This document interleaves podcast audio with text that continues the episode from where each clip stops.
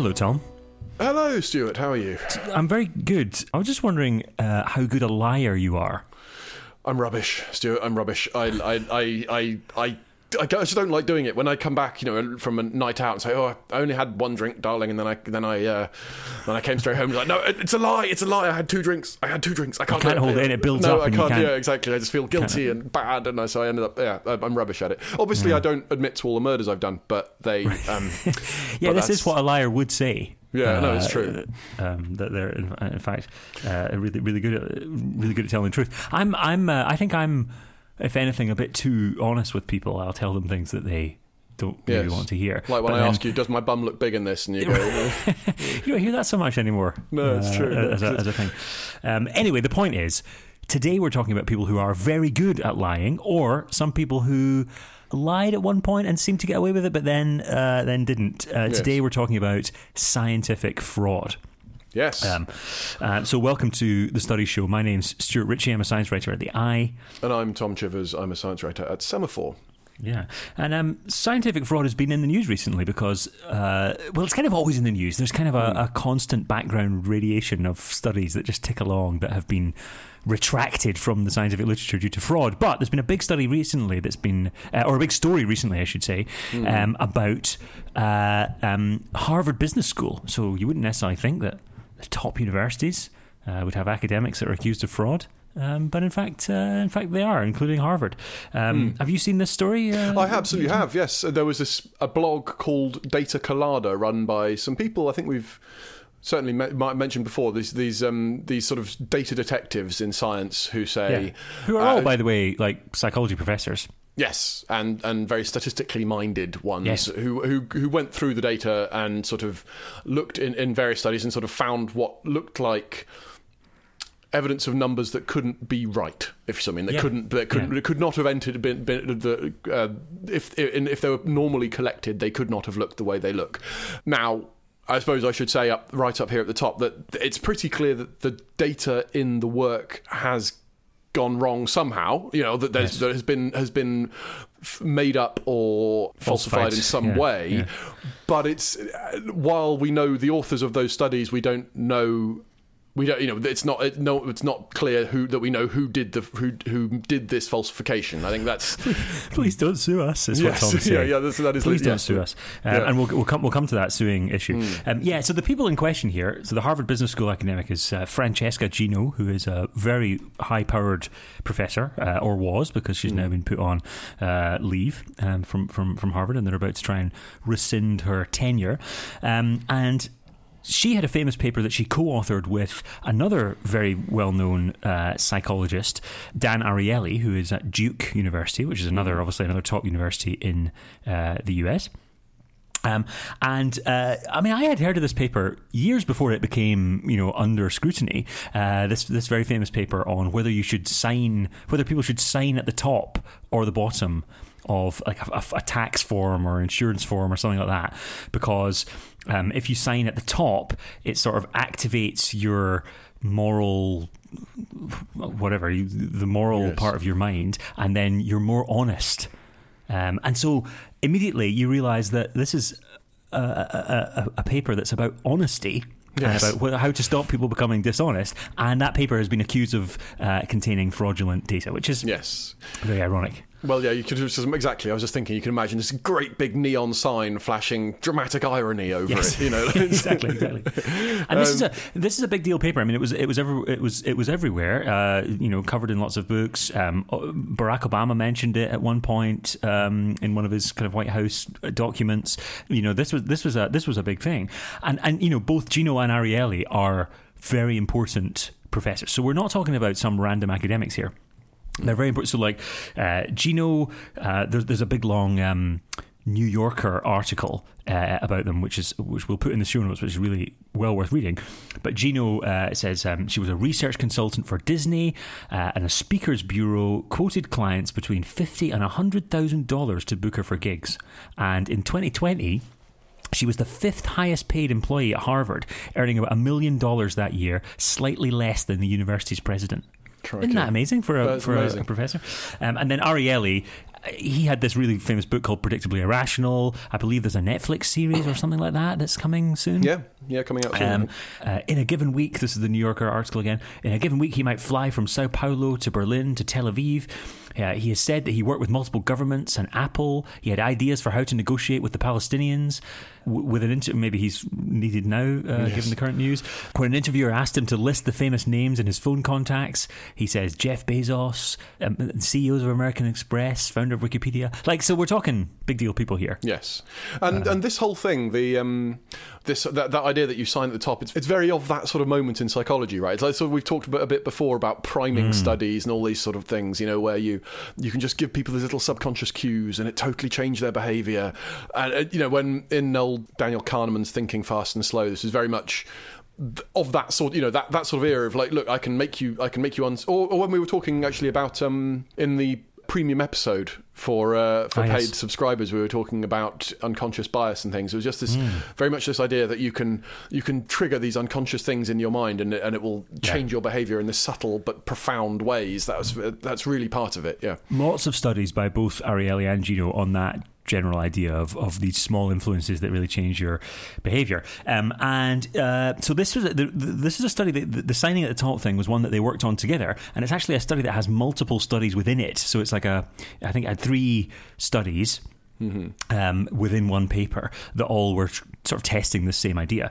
W- The study that, that Ariely was mainly responsible for was uh, called out for, for having some very dodgy looking data um, a couple of years ago now. So this has been discussed for a while. Uh, The actual paper, the- have we said? The paper itself came out in what 2011 or something like that. Was yeah, it? it's quite an Yeah. Mm. old paper. Yeah, yeah, yeah. It's been it's been around the, the you know for, for quite a while, and sort of only recently have people noticed, or certainly only recently they've said publicly that they Mm. Noticed that something's gone wrong. Um, and so the idea was that it, it included data on it was about insurance claims right so you're Yeah. you're signing at the top or the bottom of, of forms and about whether you would be honest or dishonest on an insurance claim and it included data on how far people drove uh, in a particular time period. I guess Hmm. a year or uh, uh, I, I'm not entirely sure what the time period was. And if you look at the data, you would expect, uh, you know, if you just collected a data set on how far people drove in their cars, you would find some people who drive a very long distance, you'd find some people who drive a very short distance, but most people would drive kind of an average distance. Um, you'd see, you know, the odd person who never uses their car, the odd person who drives massive distances. Like you would see a sort of maybe a bell curve distribution, right? Maybe uh, that. I mean, that, makes, that makes sense. Th- th- may- yeah, maybe, or or I guess maybe some sort of is it a Poisson distribution where it's shifted over to the left, something, or you know, or a um, Yeah. Yeah, it's, or maybe, but you know, you'd imagine that there would be a peak somewhere in the middle, and Yes. that m- most people would drive um, a medium-ish sort of amount, and only a very few people would drive tens of thousands of miles. You Right. know, or, the average person's, you know, maybe driving to work each day, but not driving up and down the country like a Hmm. truck driver would or something. What you wouldn't see is what the data actually look like. And what the data look like if you graph them out is like a big rectangle. So the, the, the, the distribution of the data is a big rectangle in that people were equally as likely to drive a very small number of miles as they were to drive a very large number of miles. So, to quote the Data Colada uh, entry, between time one and time two, just as many people drove 40,000 miles as drove 20,000, as drove 10,000, as drove 1,000, as drove 500, etc. This is not what real data look like, and we can't think of a plausible, benign explanation for it. there's a great. I mean, also what's absolutely amazing, what the what really tips it over into this just can't be right, is that. Exactly as many people drove 40,000 and 40,000, uh, 45,000 miles, and exactly as many dro- uh, as did between 45,000 and 50,000, but zero people drove more than 50,000 miles. Right, not- it just, what- it, just it- cuts it off just cuts off. It was a sheer Yeah. drop at that point. Yeah, yeah. Yeah, there's no so- more data for anyone who drives more than So that. thousand three hundred who drove between forty thousand and forty five thousand, a thousand three hundred who drove between forty five thousand and fifty thousand, and the highest value is forty nine thousand nine hundred ninety seven, and then just stops. There's, there's, there's literally not one. Right. it's so, insane. So, like, you would have to go to extraordinary lengths to collect a data set like that. Hmm. you know, you would have to massively control every single participant that you're, uh, you know, you're, you're trying to collect data from. Any real data set is going to be a lot more, a lot messier and have a different distribution than that. These data are fake. Yeah. Uh, there's, there's, there's no way they've been generated in a random number generator. They, they don't, they don't exist.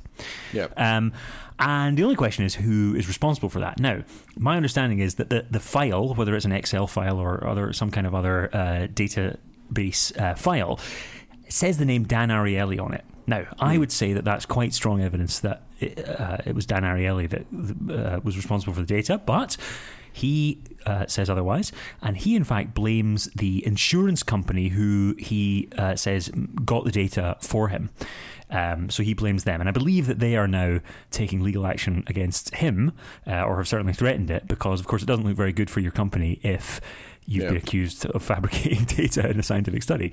The people in the insurance company couldn't necessarily have known what Dan Ariely's hypotheses were, and yet the data happened to just you know fit the hypothesis that he had, which is that signing at the top would be better than uh, than signing at the bottom for people's honesty. Um, so it does kind of hint that it might have been him, but we can't say that for sure. No. Please don't sue us. Yes. Yeah. And, and the, but the but the the most mind blowing thing about it is that in that same paper, remember I mentioned there were multiple studies in the in that paper. There was also a study that was mainly led by Francesca Gino, and it has what looked like fake data as well. Um, and that's what the most recent big uh, flurry of excitement has been about because just recently this came out that uh, uh, Harvard had been investigating for the past couple of years, actually. They've done a huge, long investigation uh, of Francesca Gino and they've concluded as well uh, the, the, the same thing that the Data Colada uh, in, investigators have concluded, which is that the data in Francesca Gino's part of that paper and in several other papers that she published are not are not correct.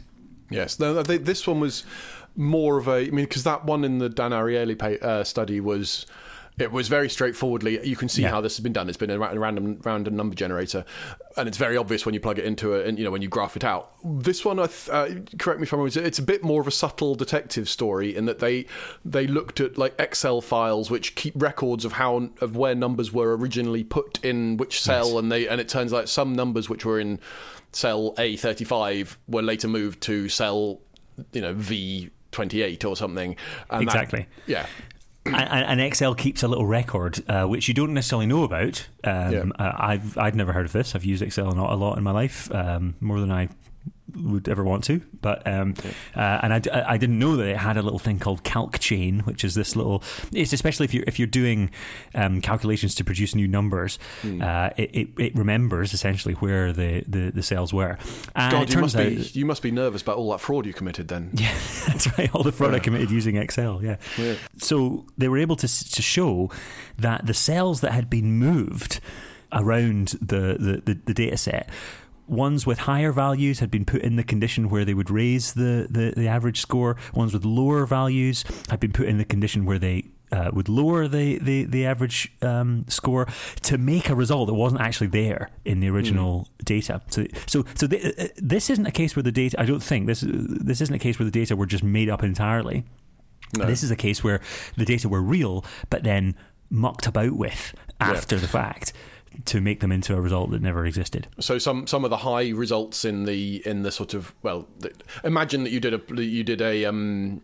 Uh, imagine this was a medical trial and you did it. You were doing a, a drug or something like that. People who the pe- you, take some of the people who got better quickly out of the placebo group and put it in, put them into the the treatment group, Right. and put people Yeah. who got better, better slowly out of the treatment group and put them into the placebo group on the data. So it looks as Yeah. though that the yeah. So it's that is at least that is what is being alleged basically. Yeah, yeah, and there's multiple other, and you know, we we we're not going to go into all the detail. It's not fun hearing about Excel spreadsheets on uh, on on a podcast, really. But there are multiple other investigations on the Data Colada site, and you know, Harvard has also done their own investigation back this uh, and, and and back them up.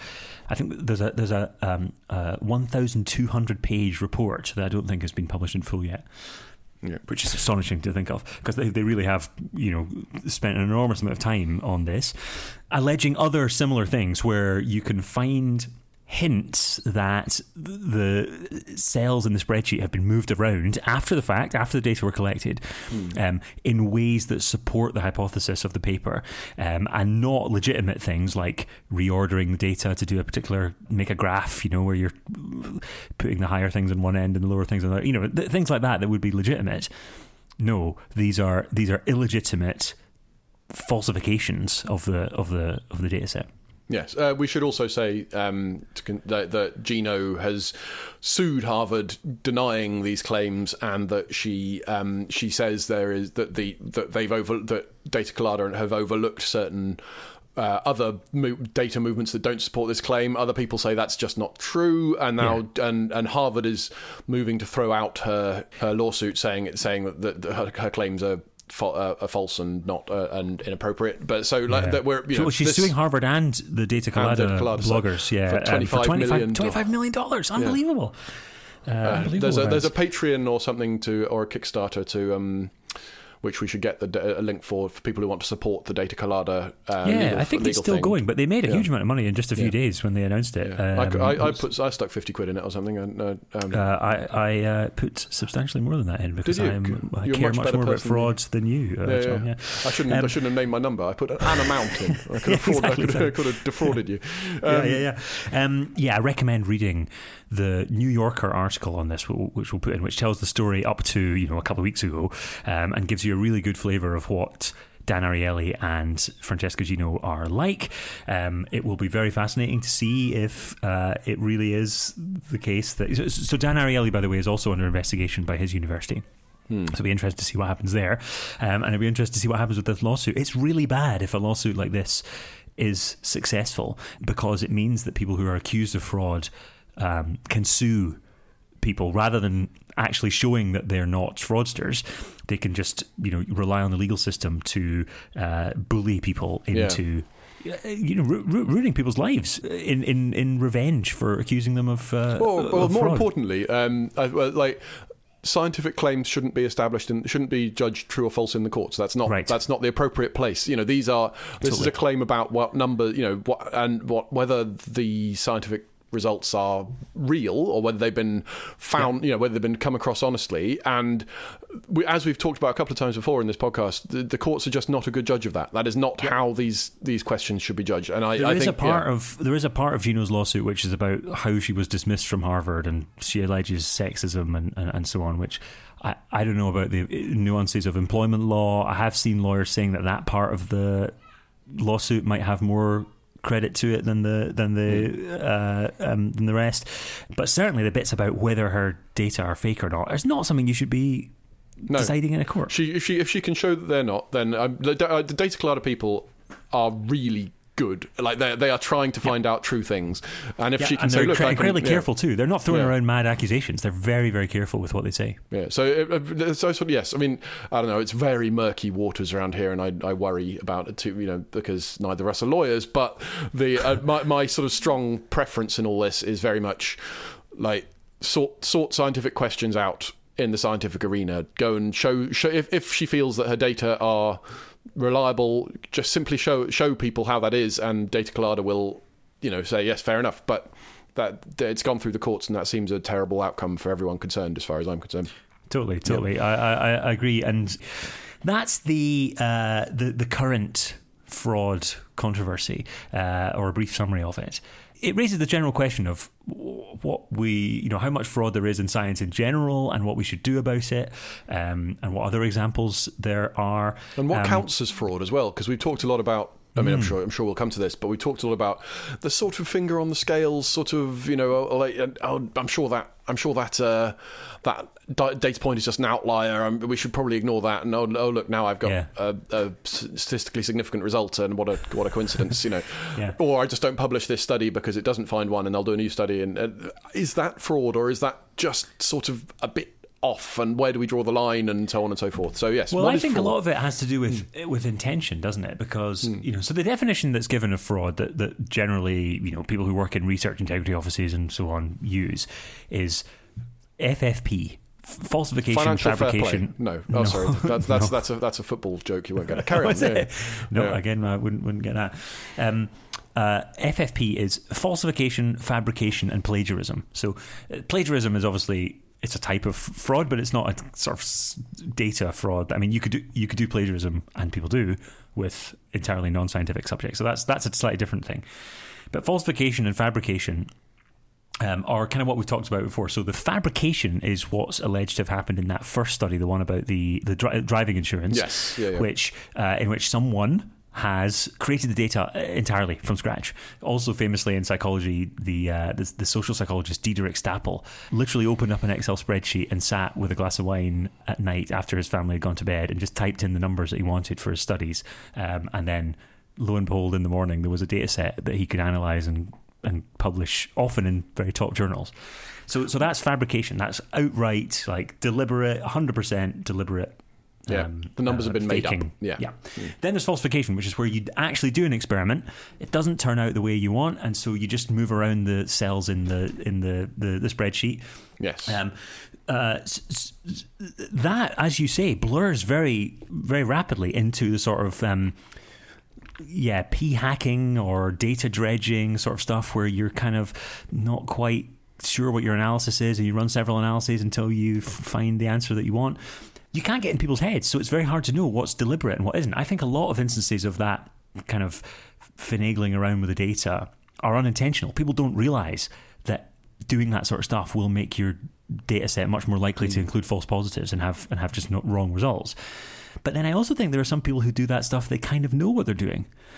Um, and at that point, I think that's falsification and that's fraud. So if you define fraud that way uh, as fabrication or falsification, and you just ask people, so there, there was a survey, there's a, a review of surveys done in 2009. Um, now this is quite old and needs to be updated. If you just ask people, have you ever done these things? If you ask scientists, have you ever done these things in your research? 1.97%, I believe, say yes. So to about 2% of scientists. Now that's an awful lot. That's a hell of a lot more than you would want. One in 50 scientists admit to committing fraud. But if you ask them whether they know someone else who's committed fraud, like a colleague or you know another person that they know in the field, 14% say Gosh, but but, but, but, but that that implies that the average scientist has at least seven friends. But I don't believe it, Stuart. It's true. It's I can't imagine that. Um, sitting in the darkened lab with no one, never talking to anyone. Hmm. Um, that's a terrifying number. I wonder if the you know the real number is somewhere in the middle there because you probably wouldn't admit that you're you know if you had really committed fraud you're not going to admit to it so that number's probably lower.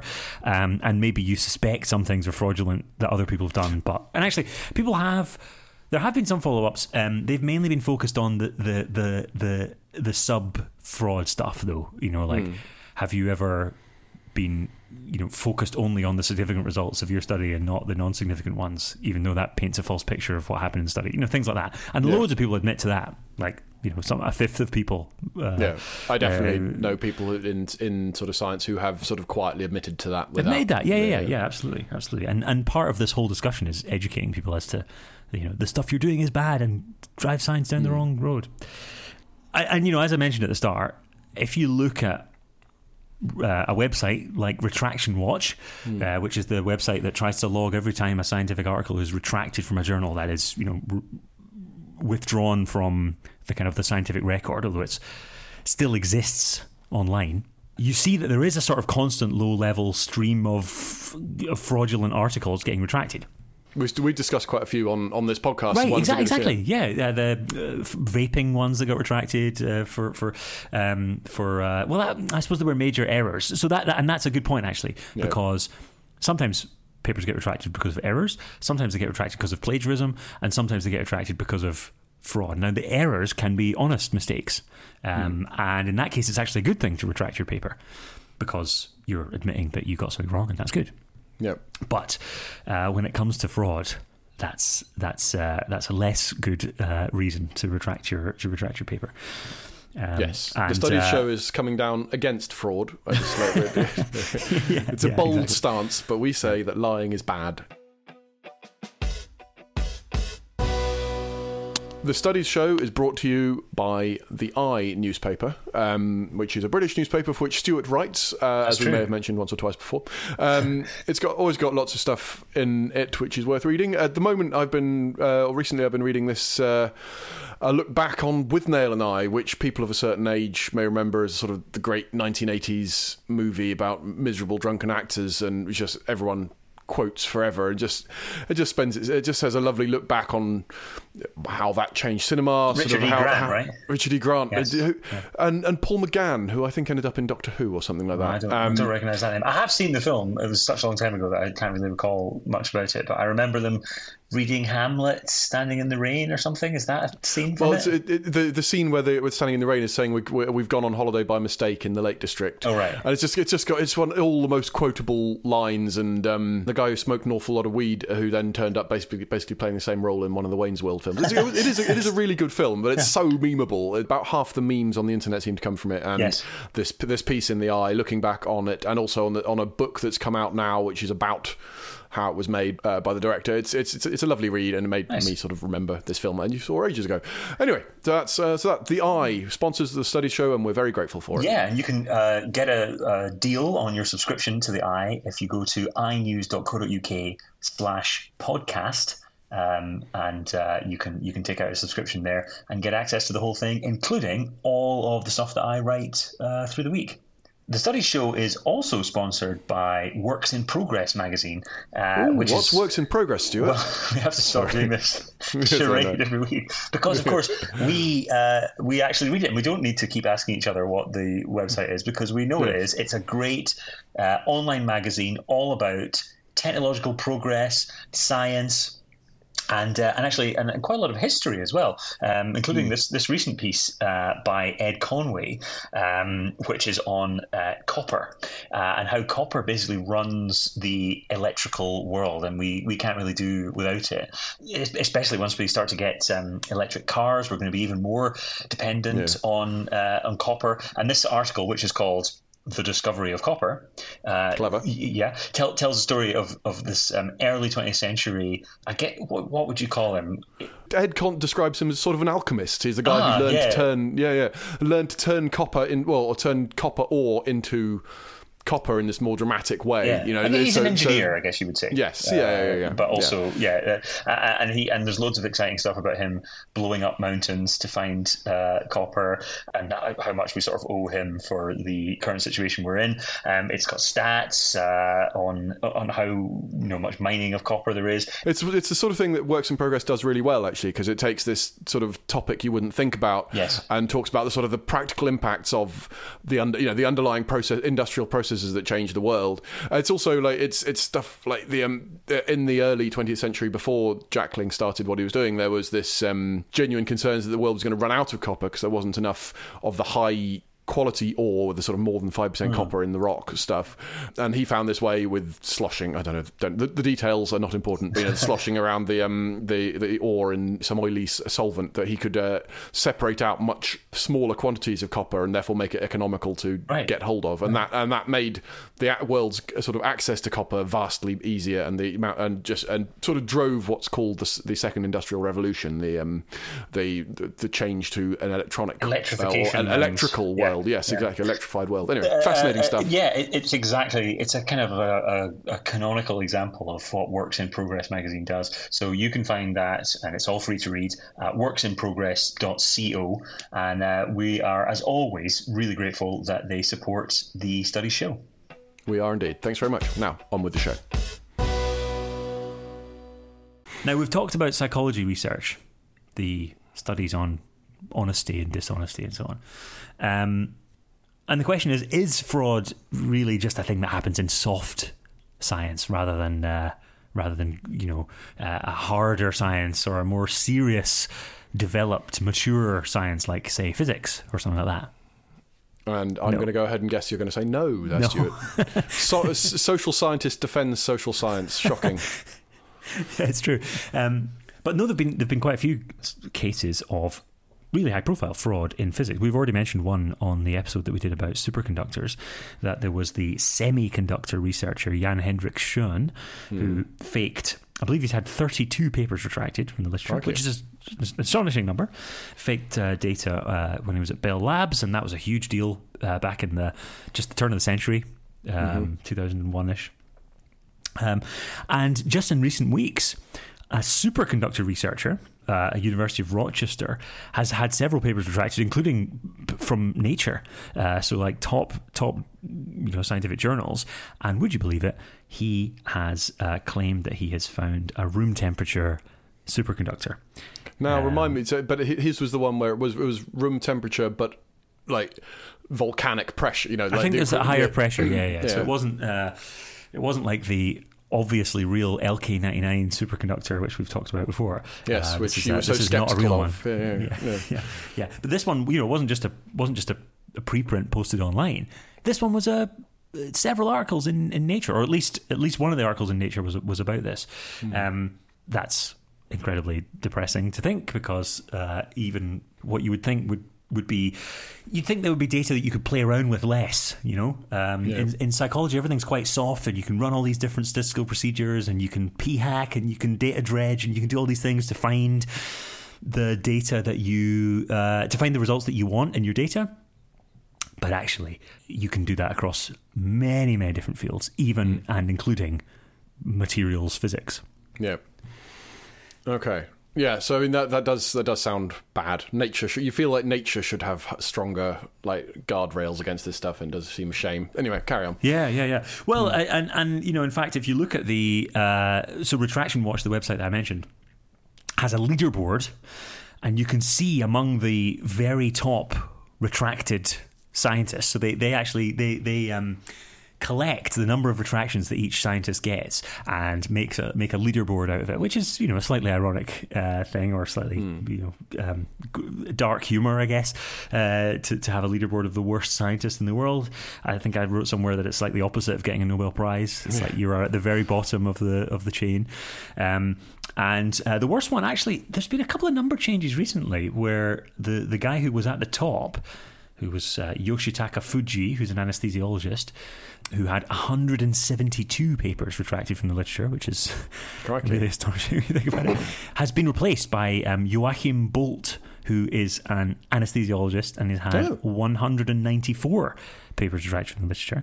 Heavens. At number three, you've got Hironobu Ueshima, And tell me what what's uh, what's his specialty? an anesthesiologist, and he has had 124 papers retracted from the scientific literature.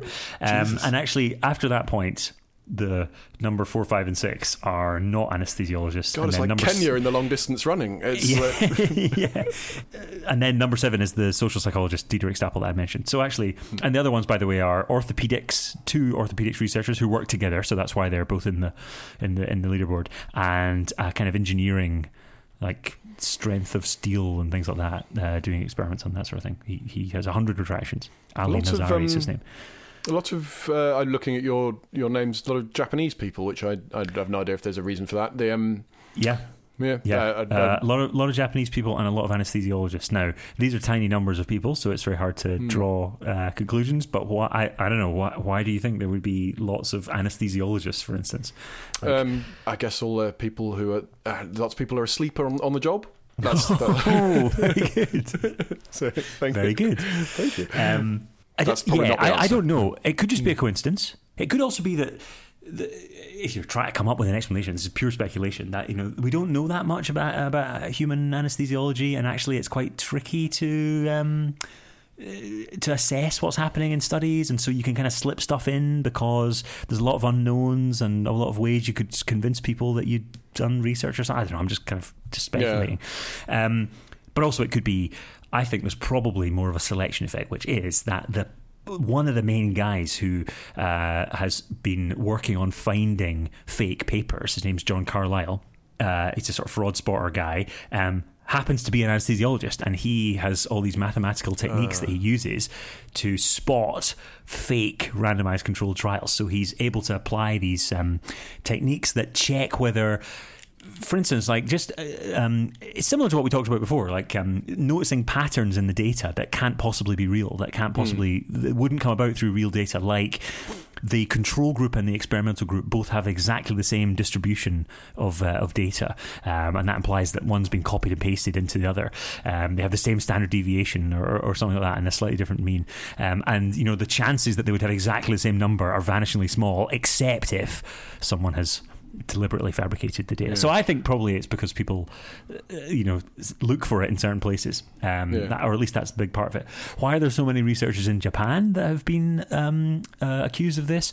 Again, you could come up with some idea about the culture of universities in Japan and how um, my understanding is that it's much harder to question your supervise your um, superiors and, and and and get heard and whistleblowing is is much trickier and so maybe there's um, a lot of fraud happening there but then again these are people who got caught eventually if you yeah. look at the details of the case, the, the guy um, who was at the top, um, Yoshitaka Fujii, um, worked in many different universities, like in several different places. So it, he was able to hide the fraud that he was um, that he was doing. Uh, you know, there wasn't one university that was sort of responsible for watching his stuff, but it's it's very hard to tell. And obviously, there's only a few people in this leaderboard.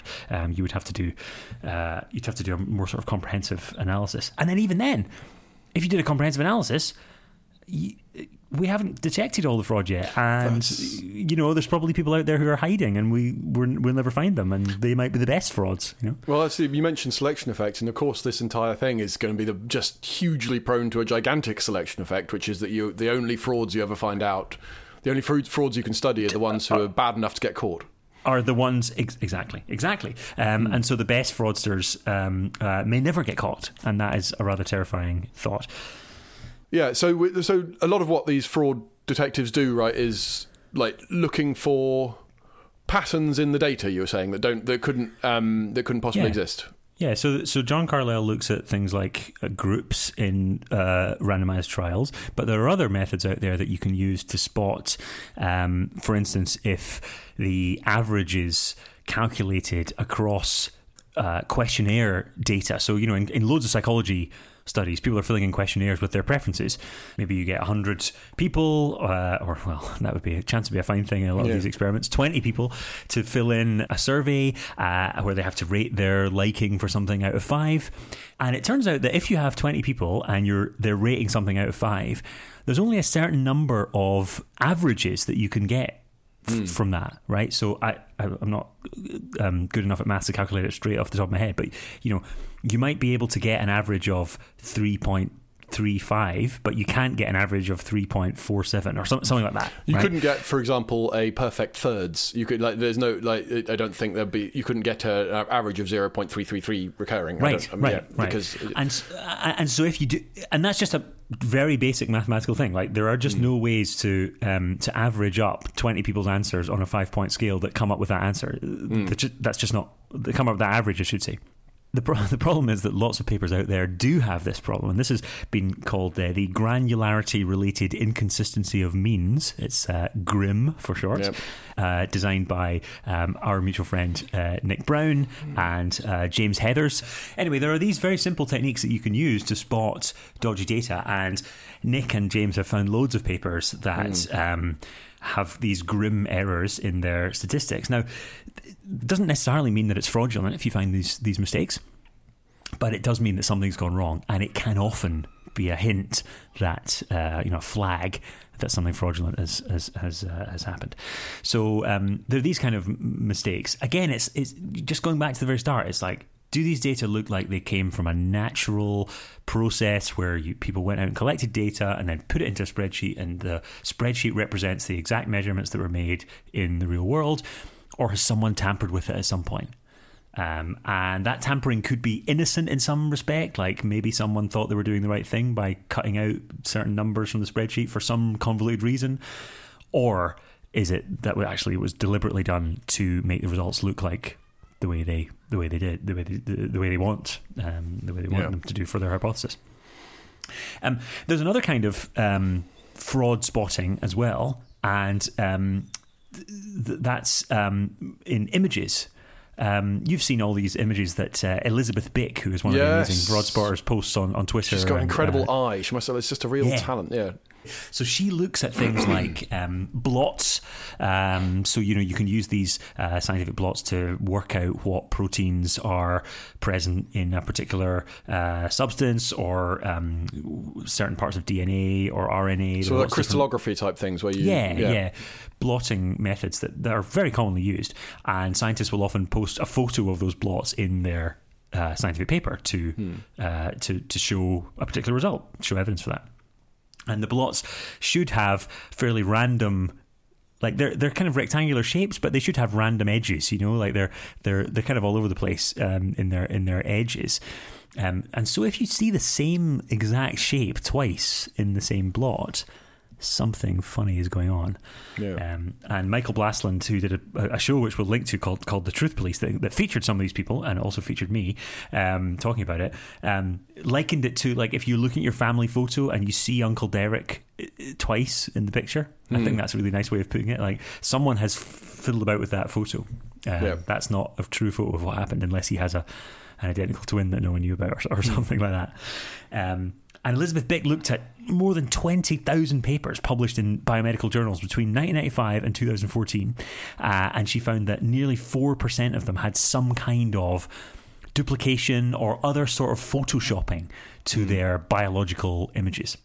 Yeah, which is amazing. Uh, yes, that, that's, a, that's a surprisingly high number. But, but like you say, it's not there's not all of these will necessarily be fraud, right? But there no. will be. There, there's certainly it from a Bayesian point of view, as I like to always say. You know, you, mm. it raises, raises your probability, doesn't it, that something funny Absolutely. is going on there? Absolutely. It could have been that the research assistant who was responsible for the the lab thought that it would make things neater if he uh, changed the contrast in a picture, you know, on a particular part of the photo or something. Mm. And uh, it's a sort of innocent error. And papers yeah. have been retracted for that for that sort of thing. Like someone in the lab just got the wrong end of the stick and did something wrong. And we didn't notice it. But not noticing it is a is a really like important point to, to, to make here. All of these things we're talking about the the dodgy means, the dodgy group sizes and uh, variabilities, and the the pictures that are sort of once you know about it, it's self evidently something has gone wrong. The peer reviewers have not seen this. They have looked at these pictures, presumably, or maybe they just you know, glazed, their eyes through, glazed yeah. over when they were looking at them or something. Um, but they've not noticed this, and it's right in front of them. Yeah. Um, which tells you a lot about the peer review process, I think, which is that it's very imperfect and doesn't, you know, discover a lot, of, a lot things, of, the major yeah. actual active frauds that uh, that get through into the into the scientific literature. Okay, all right, so there, that's that's how fraud is spotted, and that you know, and, and that's also as maybe getting a bit of a sense of how common it is. But what I want to know is, you know, you're a scientist. Why do you commit so much fraud, Stuart? well, one reason is that um, because I can get away with it. Yeah, because you're bored. Uh, yeah, yeah, yeah, Sorry. yeah, yeah. yeah, I'm just really, I'm just really, just don't have much to do, and I want to want to want to try. It. But but seriously though, I think that peer review stuff we're just talking about there is one of the main reasons that fraudsters do what they do, which is that uh, oftentimes it isn't spotted. Hmm. Uh, you can get a paper through the peer review system with really quite obviously fraudulent data in it, um, and um, often it's not noticed, and it takes sometimes decades for fraud to be noticed. The case of, and that's even if some people start to, you know, raise suspicions. So imagine cases where people don't raise suspicions um, uh, and don't notice anything. The Yoshitaka Fujii case, uh, I think it was about 12 years between people raising suspicions about his research and then anything actually getting retracted from the scientific literature. If you think well, about the case of Andrew Wakefield, the uh, autism MMR fraud paper. There were again, I think it was about twelve years between the publication of the paper and then when it was uh, retracted from the literature. And the one which ones we've been talking about, um, the Dan Ariely um, paper, that was that was 2012. I went and looked it up, so not 2011, like I said earlier. Right, on. but, right, but 2021 was the Data Colada piece saying this is dodgy, and then there've been have there been expressions of concern attached to it since, or, or has it been retracted? Some, um, uh, I think, some other of his papers have had this thing. So this is what editors sometimes do in journals: is that they're not, they haven't quite got to the point where they're going to decide to retract Hmm. Um, a paper just yet, but they put this expression of concern on it, which is like a banner at the top of the paper that says, "This has been." You know, credibly accused of something something dodgy about this paper. So, just bear that in mind, because of course, you know, we, th- th- these papers are still on the journal's websites, and people are going through and reading them and potentially citing them to back up points. Hmm. Or if it's a, a medical uh, paper, they're actually sometimes using it to ba- base decisions on how to actually save people's lives, or you know, um, the the Joachim Boldt fraud, the one of the anesthesiologists, mm.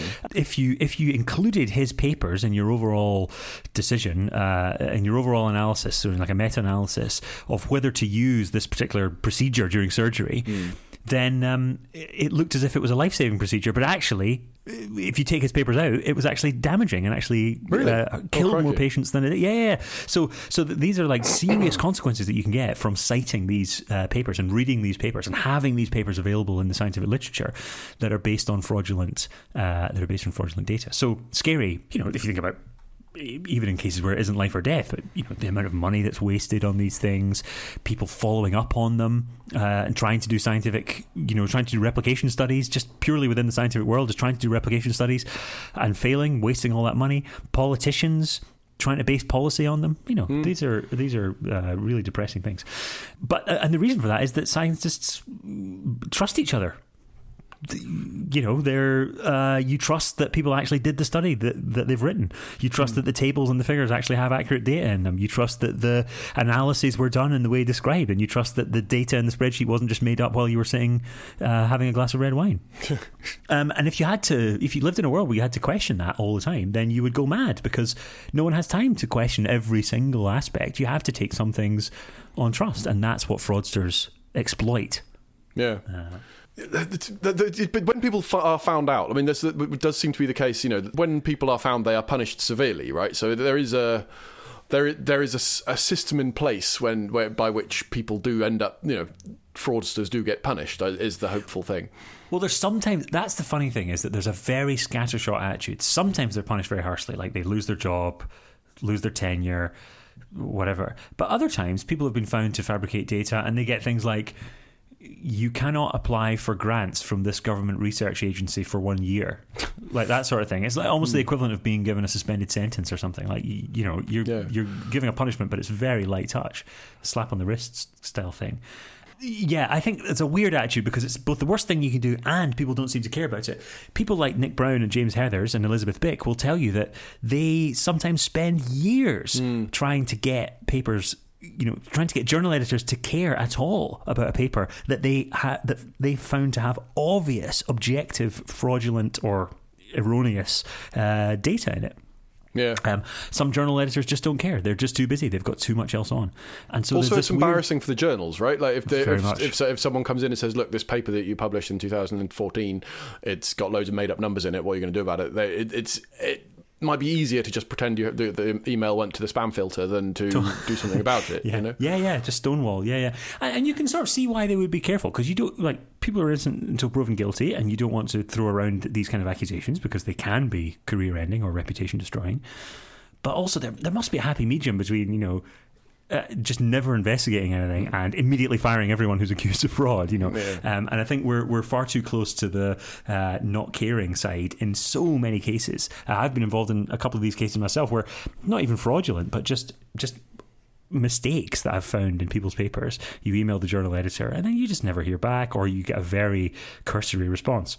That's not how it should be. And I wonder if part of the reason for that is because we just publish too much stuff. There's just too many scientific papers. These journals are just flooded with tons and tons and tons of research. And so they just can't, they just don't have the time to look at any individual thing because it can take so long to prove it. I mean, that Harvard investigation of the Francesca Gino thing has been going on for two years. Um, uh, it takes so long to prove to sort of everyone's satisfaction that something is fraudulent. But also, I think that one reason why scientists commit fraud is because they can get away with it, like you say. But the but the, the the thing, what one thing that is driving them is that the incentive structures of science are terrible. That everyone is driven to publish loads and loads of things. You know, you have to publish papers and have to get them in high impact journals. And if you don't, your career doesn't go anywhere. And and if your if your study doesn't um, find a statistically significant result, then you might not get it into a into a into a journal because they're only interested in novel results, which is its own huge problem. obviously this doesn't push everyone into committing outright fraud, but it pushes everyone into doing stuff that they wouldn't necessarily do. So like cutting corners, being sloppy uh, is, is one consequence. Hyping things up and exaggerating is another consequence. But also, you know, leaning on the data a little bit. And in some extreme cases, that leaning becomes a deliberate uh, uh, attempt to, you know, deceive. rules, yeah.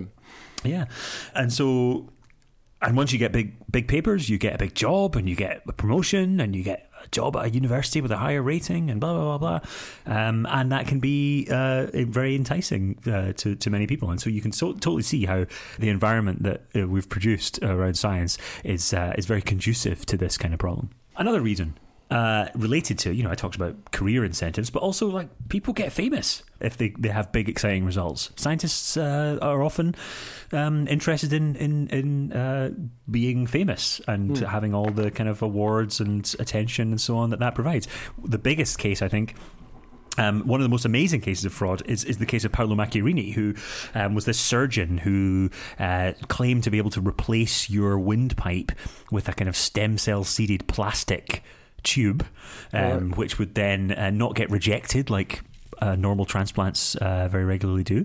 Um, and he ended up like patients died in his uh, uh, um, operations. He he faked the data in the papers that he published, including in some top journals like the Lancet, um, and uh, and faked people's medical records, um, and people died. Uh, he's actually one of the very rare examples of a scientist who gets punished uh, properly. He's actually now been sent to prison, um, but that was because he ended up like people actually, you know, he, I think he was sent to prison for assault. I think that was the that was the charge in Sweden for doing this. Um, but before that was all discovered, this was an amazing thing. He was tipped for a Nobel Prize. He was brought to the Karolinska Institute, which is actually the place from where they award the Nobel Prizes, at least the medicine ones. Mm. Um, all the professors were desperate to get him to come across from Italy to, to their their um, uh, university because he was such a big deal, and he was basking in this in all this incredible fame and attention, doing all these press releases. All the while, he must have known all his stuff was fake and and and the, the, the transplants never worked in the first place. Next, next you mentioned, yeah, you mentioned uh, you've you know you've written extensively about this. Uh, people um, earning money yes. from from scientific research, and so clearly this is a this is a factor as well. Yeah, yeah. I mean, uh, just the uh, idea of um, like so, and again, most of these.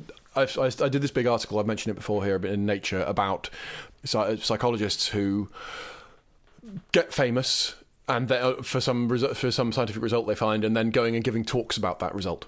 Um, and they can be paid tens or tw- you know. Uh, five or six figure sums for the amount for for those talks sometimes at you know yeah. or c- consultancy at um, uh, at, at uh, corporations or you know talking at business schools or afternoon speaking and all sort of stuff and obviously then there's a great big incentive to find that your result continues to be true because if suddenly 100%. your yeah if your if your result stops if, if you find it if your study, next study finds that your big exciting result isn't true then you're suddenly going to find your revenue stream dries up and that's yeah. an obvious incentive for people in various ways to just make sure the data continues to find things and you know that that doesn't mean mean fraud in every case but it, it's obviously an incentive towards fraud which you can understand totally totally. Yeah. Um, and there are there are other cases that are even more extreme than that, like um, uh, Woo Suk Hwang, the uh, the um, Korean scientist who was again incredibly famous. So fame was clearly a big thing for him as well, but also earned loads and loads of money.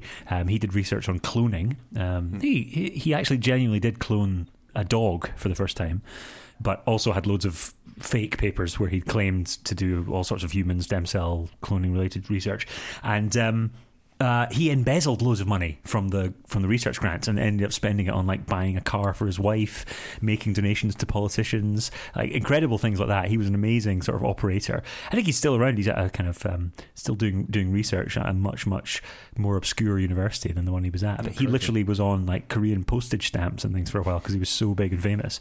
Um, and it turned out that he was just making it all making it all up. That must have been quite a big story. And then there's people who just believe the result a bit too much. It's, it's not a matter of earning money. It's not a matter of earning fame. Uh, although all these these are not mutually exclusive. Hmm. You know, explanations they all kind of uh, tie into the same thing. Yeah, yeah, yeah. But I think I think um, a lot of fraudsters actually just believe that their result is true. Um, certainly, some of them say that. Uh, if you ask them, I mean, obviously, don't believe what a fraudster tells you, but uh, or, or certainly take it with a massive pinch of salt. But um, I think a lot of them think that they really have discovered something, or they feel like they saw it at some point, and then the data that they get from their subsequent experiments just never quite show exactly what they want, and then it, and then they just have to end up giving them a little push.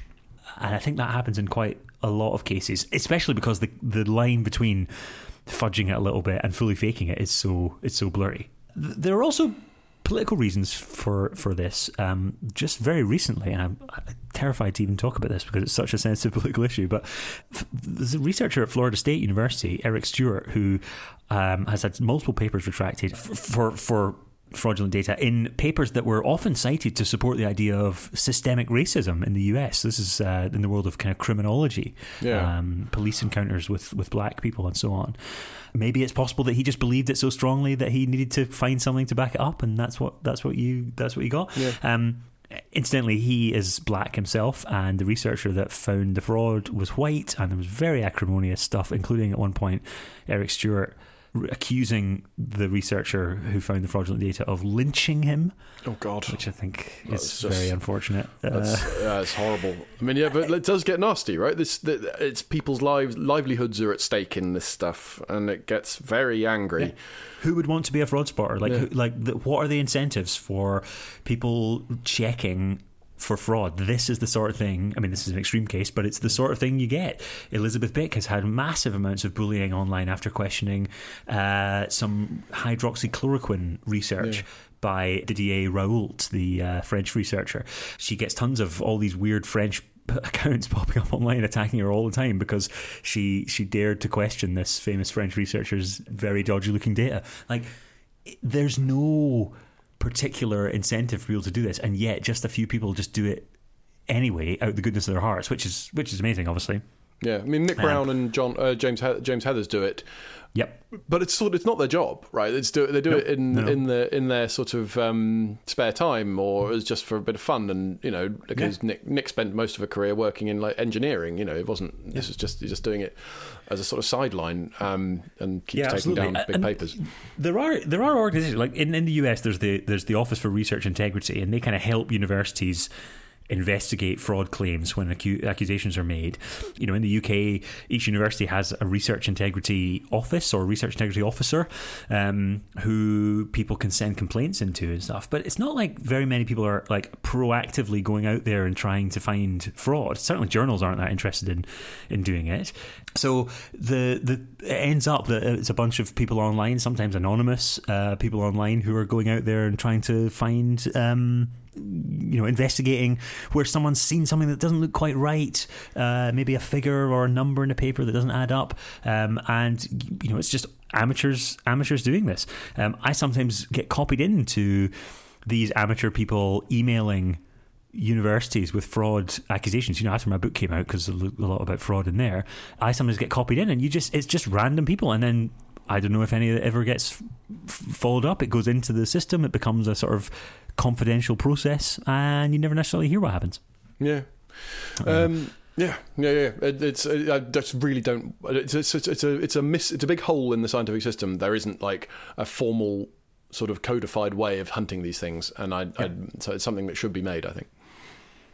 Uh, what can we do about fraud, Tom? What are the things that uh, we could um, we could actually do to prevent or deal with with fraud? One thing that pops pops up all the time when I talk about this to people is they say, "Is AI the answer to this? Can Uh, uh, we use AI to to solve this problem?" And it seems to me like not a crazy thing to say, right? Because a lot of these things, like the Grim method, the Grim, the the checking whether the means are plausible, would be very straightforward to do. You wouldn't even need a, a sophisticated AI. You just need a Yeah. a program that could go through and check the means compared to the data. You know, and and more than that, if you got if you got a, a reasonably sophisticated like an LLM or something like that, a, a modern AI that could just go through and say, I, I should run this sort of check on this, or are there any pictures that are duplicated within this paper or within that, are, that I've seen before? It doesn't seem mad to suggest that would be a very useful tool to me. Yeah, yeah. I think up until very recently, there just it was always you know in the future we might be able to do this.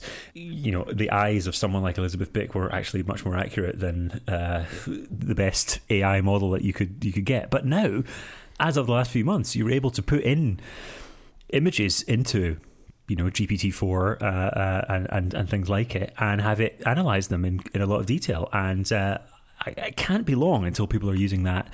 You, you could use it as a gateway when you submit a paper to a journal. You just know that your all your stuff's going to get uh, going to get checked. Like your suitcase goes through the X-ray machine when you before you go on a plane. Just checking that you've not done anything dodgy to the, the, the figures. Um, same with the, the data itself. And by the way, there's going to come a point where all the scientific papers uh, that have previously been published, some AI will go through them and try and find uh, errors in them, uh, and it's going to be very embarrassing for a lot of people. I would, I would, Yeah. I would uh, expect this is this kind of already happened. There was an algorithm called StatCheck, very limited. It could just do could just look at one particular type of statistical analysis and check whether it made sense, and it went through and highlighted loads of instances where there were errors. Um, and unfortunately, some people ended up, you know, getting an automated email from the algorithm God. that said, "I have found your paper has," and then I, I, I got one at one point. I have found that your paper has zero errors in it. why, why have I been, why have I been sent this? Just about, Well, it's, you no, know, it's like a pat on the shoulder, you know, pat on the back, saying, "Well I guess you." so, but uh, you know, you don't. When you first see the email, uh, it's a bit of a bit of a frightening prospect. But also, there's a downside, which is AI is also going to allow us to fake, going to allow fraudsters to fake stuff much more convincingly. You know, the reason a lot of fraudsters get caught is that they have made mistakes that make it look like their data. Um, that make it obvious that the data wasn't collected in a real world scenario and was made up by a person. Yeah. It's really hard to make up, you know, just with your with your with your mind. It's really hard to make up a plausible looking data set. The one this uh, always makes me think of is Benford's Law. Do you know? Do you know Benford's Law, Stuart?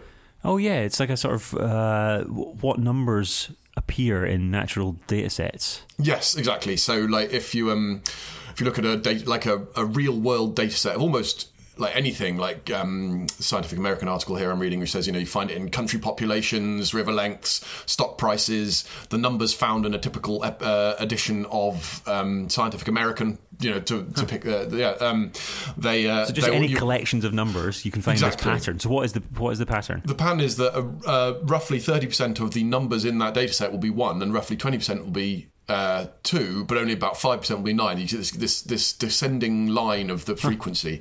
Um, whereas if you do random numbers, as you might do if you're using a, doing committing fraud, you know, if you're do, using a random number generator to make your uh, your data set for you, then Or just, of course or just picking the numbers f- for your like from your own brain, you know, like just, Exactly. coming, just coming up with them and not with a glass not- of wine, as the, yeah. with a glass of wine, or, or yeah. 'Cause Isn't there a thing where people tend to pick seven if you ask them just to pick a number? that, that there is, I think, off the top of my head, but I wouldn't. Yeah, wouldn't I, don't know if that's, there's evidence for that, but the, the point Hmm. is that if you ask people to come up with what appears to be a random set of numbers, it often isn't.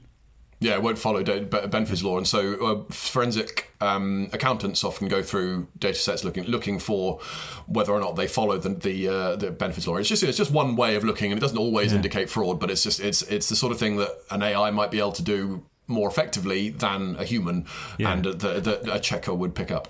And it's not dispositive. Like if you find that that numbers in a data set don't follow Benford's law, that doesn't mean that it's necessarily fraudulent. It's just it's just a kind of a flag that you then need to look at it more carefully because there could be other reasons why it doesn't follow Benford's law that are a bit more complicated. Um, so it doesn't pro- it doesn't prove it. Like, A lot any of these techniques, there's no one thing that 100% proves that something is is fraudulent. But you know you can use a whole variety of different techniques, and if they all point towards something being dodgy, well, That's maybe there's something funny going on. that's exactly the sort of thing that an AI would both be able to spot in fake things, but also to be aware of when it was faking data for exactly, you. You know, exactly. It's already the case that you can fake a very convincing looking scientific paper Hmm. using using AI. Uh, there was one published recently that was deliberately, you know, done in order to show this. It's it's really obvious that you could that you could do that. Anyone who's used something like ChatGPT can realize that you could get it to produce a discussion section, an introduction section, and all that for you without without any problems at all. So add in a little bit of fake numbers to that, and uh, we're going to have a serious problem, I suspect. Um, and it'll be interesting. There'll be a, an AI battle as to you know AI is used to produce fake scientific papers, and AI is used to detect fake scientific papers. And I guess there'll be some kind of arms race where Yeah, like spam versus one, spam filters. Like Ex- that. Yeah. Exactly, exactly. But but ultimately, Yeah. I think if if if fraudsters are, you know, gonna gonna be uh, caught, uh, we're all gonna have to commit to being a lot more open and transparent with the way we do our analyses. So I think that whole open science thing is just going to have to be so much more common. People just being open with their data because it clearly deters you. Like it doesn't it Yeah. doesn't mean that you necessarily will not commit fraud, but um, it must be a deterrent if if you know that people might look at your data. Uh, yeah, it's obviously a higher bar for fraud if you're actually having to put the whole data Yeah. set out there. Yeah. Yeah, uh, and I also think uh, because we can't ultimately, and uh, it's going to become increasingly difficult with AI and so on, to rely on any individual paper. I also think we're going to have to get much better at doing replications. Uh, it goes right back to the whole replication crisis idea. Like independent groups have to be somehow rewarded for going out there and running exactly the same experiment as someone claims to have done uh, and checking if the results if they get similar results. And that way we will uh, often find that some papers just never happened in the first place or you know uh, were, were fraudulent in some in some way. Um, but that's the kind of overall long term thing because if we can't rely on any individual paper even if it looks even if the data don't look you know problematic we're only going to discover the actual truth of it if someone else comes along and tries to replicate it uh, uh, I would say Yeah, so this is basically our answer to everything is always more open science, more pre-registration, more uh, bi- bigger, more replication of uh, older studies, that sort of stuff. Change the incentive structure for science. The, the, the same, the same. In fact, uh, most of the stuff we say that is Im- important for just avoiding the p hacking and data dredging and publication bias problems that we've talked about before completely applies to fraud. That's just a, a lot. A lot of a lot of this better behaviour in science solves or at least ameliorates the fraud problem, as well as other things that it would help with. Yeah, I, th- I think I, th- I think that's the case as well. Like uh, making the whole thing much more much more uh, d- like documenting the whole process, like posting your data online, posting your materials online. Uh, making a website that shows all your results and all the data just plugs straight into it and everything's open to the world and nothing um, that you see is is uh, is hidden away from the, what the world sees in, in your data. Like there's loads of points in that New Yorker article several points where Dan Ariely forgets. He said, "Oh, I don't know who did that experiment. Uh, I can't remember what you know wh- who was working with me at that point. I don't know what questions I asked there. Whatever it is." Francesca Gino claims that a research assistant was probably the person who committed the fraud, but she can't remember who they are, and she's trying to work out who worked with her at that point.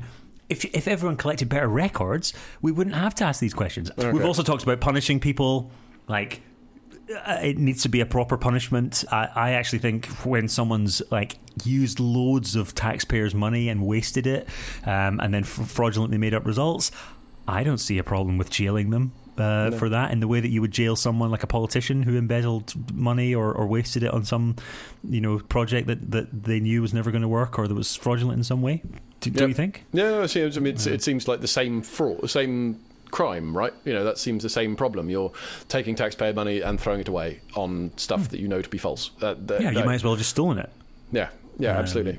You could we could see also that, that universities should are, are responsible for this as well. You know, they Hmm. they have they need to be investigating their scientists, and if they aren't, if they're not doing so, and if I mean, this is what we've mentioned a few times is the investigators of these things email a email the, you know whichever university, and they say we've found all this evidence of of um, irregularities in the data. What are you going to do about it? And then just you don't hear back from them for literally years. I've I've seen you if you go to Nick Brown's blog, he will just like I've been emailing this guy for five years about this same problem, and no one's done anything about it. And that that there's a point that stops being the, the university being um, too busy to deal with stuff and starts being culpable. Uh, you know, yeah, they yeah, or journals too. Journals Yeah. are. I there's different level. I think a big part of the problem is that the responsibility is diffused across the scientist, the university, the journal, the funder. Like who is actually, Hmm. you know, um, who is actually responsible for investigating this stuff? Um, uh, the answer should be all of them, it. I guess. But maybe there Yeah. should be a formal, you know, there should be a formal thing where, where it's one of them. Uh, and then there's a, a final thing which I'll just mention, which is this. You, you, we talked about it before. You mentioned the incentive structure of science mm. is really bad, the hyper competition, and so on. Maybe if we didn't have that, there would be less reason for people to make stuff up, and also a bit more space to investigate research and really dig into it and do proper peer review. Uh, actually, you know, try and rerun the analyses. Everyone shares their code and their data, and the peer reviewers run the whole thing again and just make sure everything makes sense and looks good. At the moment, everyone's in such a rush. They've got so much to do. They've got so many papers to work on. There's so much competition that uh, uh, that stuff falls by the wayside. So changing the scientific culture in that sense would also help. But you know. That's Yeah. easier said than done. Good luck with that. Yeah, I think you know it's a fascinating thing. I think it's a hell of a lot more common than people want to believe. Uh, scientific fraud. I think a lot of scientists don't want to talk about it because it's such a they feel like it's such a distance from their normal experience with science that they just think it's just this alien thing that we shouldn't talk about. But I think we should talk about it much more. It's much more common than you think, and uh, there are things that we could be doing about it. Amen to that. Um, well, if you've enjoyed that, if you've enjoyed Stuart explaining what scientific fraud is and why he enjoys doing it so much, um, then uh, please do like and subscribe. As ever, you can become a paid subscriber. We recently did our first ever paid uh, episode, and we Yeah. were really gratified to see how many people Very sort of signed up to to, to listen to it. It was it was amazing to learn that actually when you uh, offer people things for money, they're more likely to give you money. That was a, Money, Tom, can be exchanged for goods and services. so I gather. So the great philosopher Homer Simpson once said. Um, yes. All right, uh, Stuart. That was really interesting, and thank you very much to everyone for listening. And uh, we will see you next week. See you next time. Cheers. Cheers.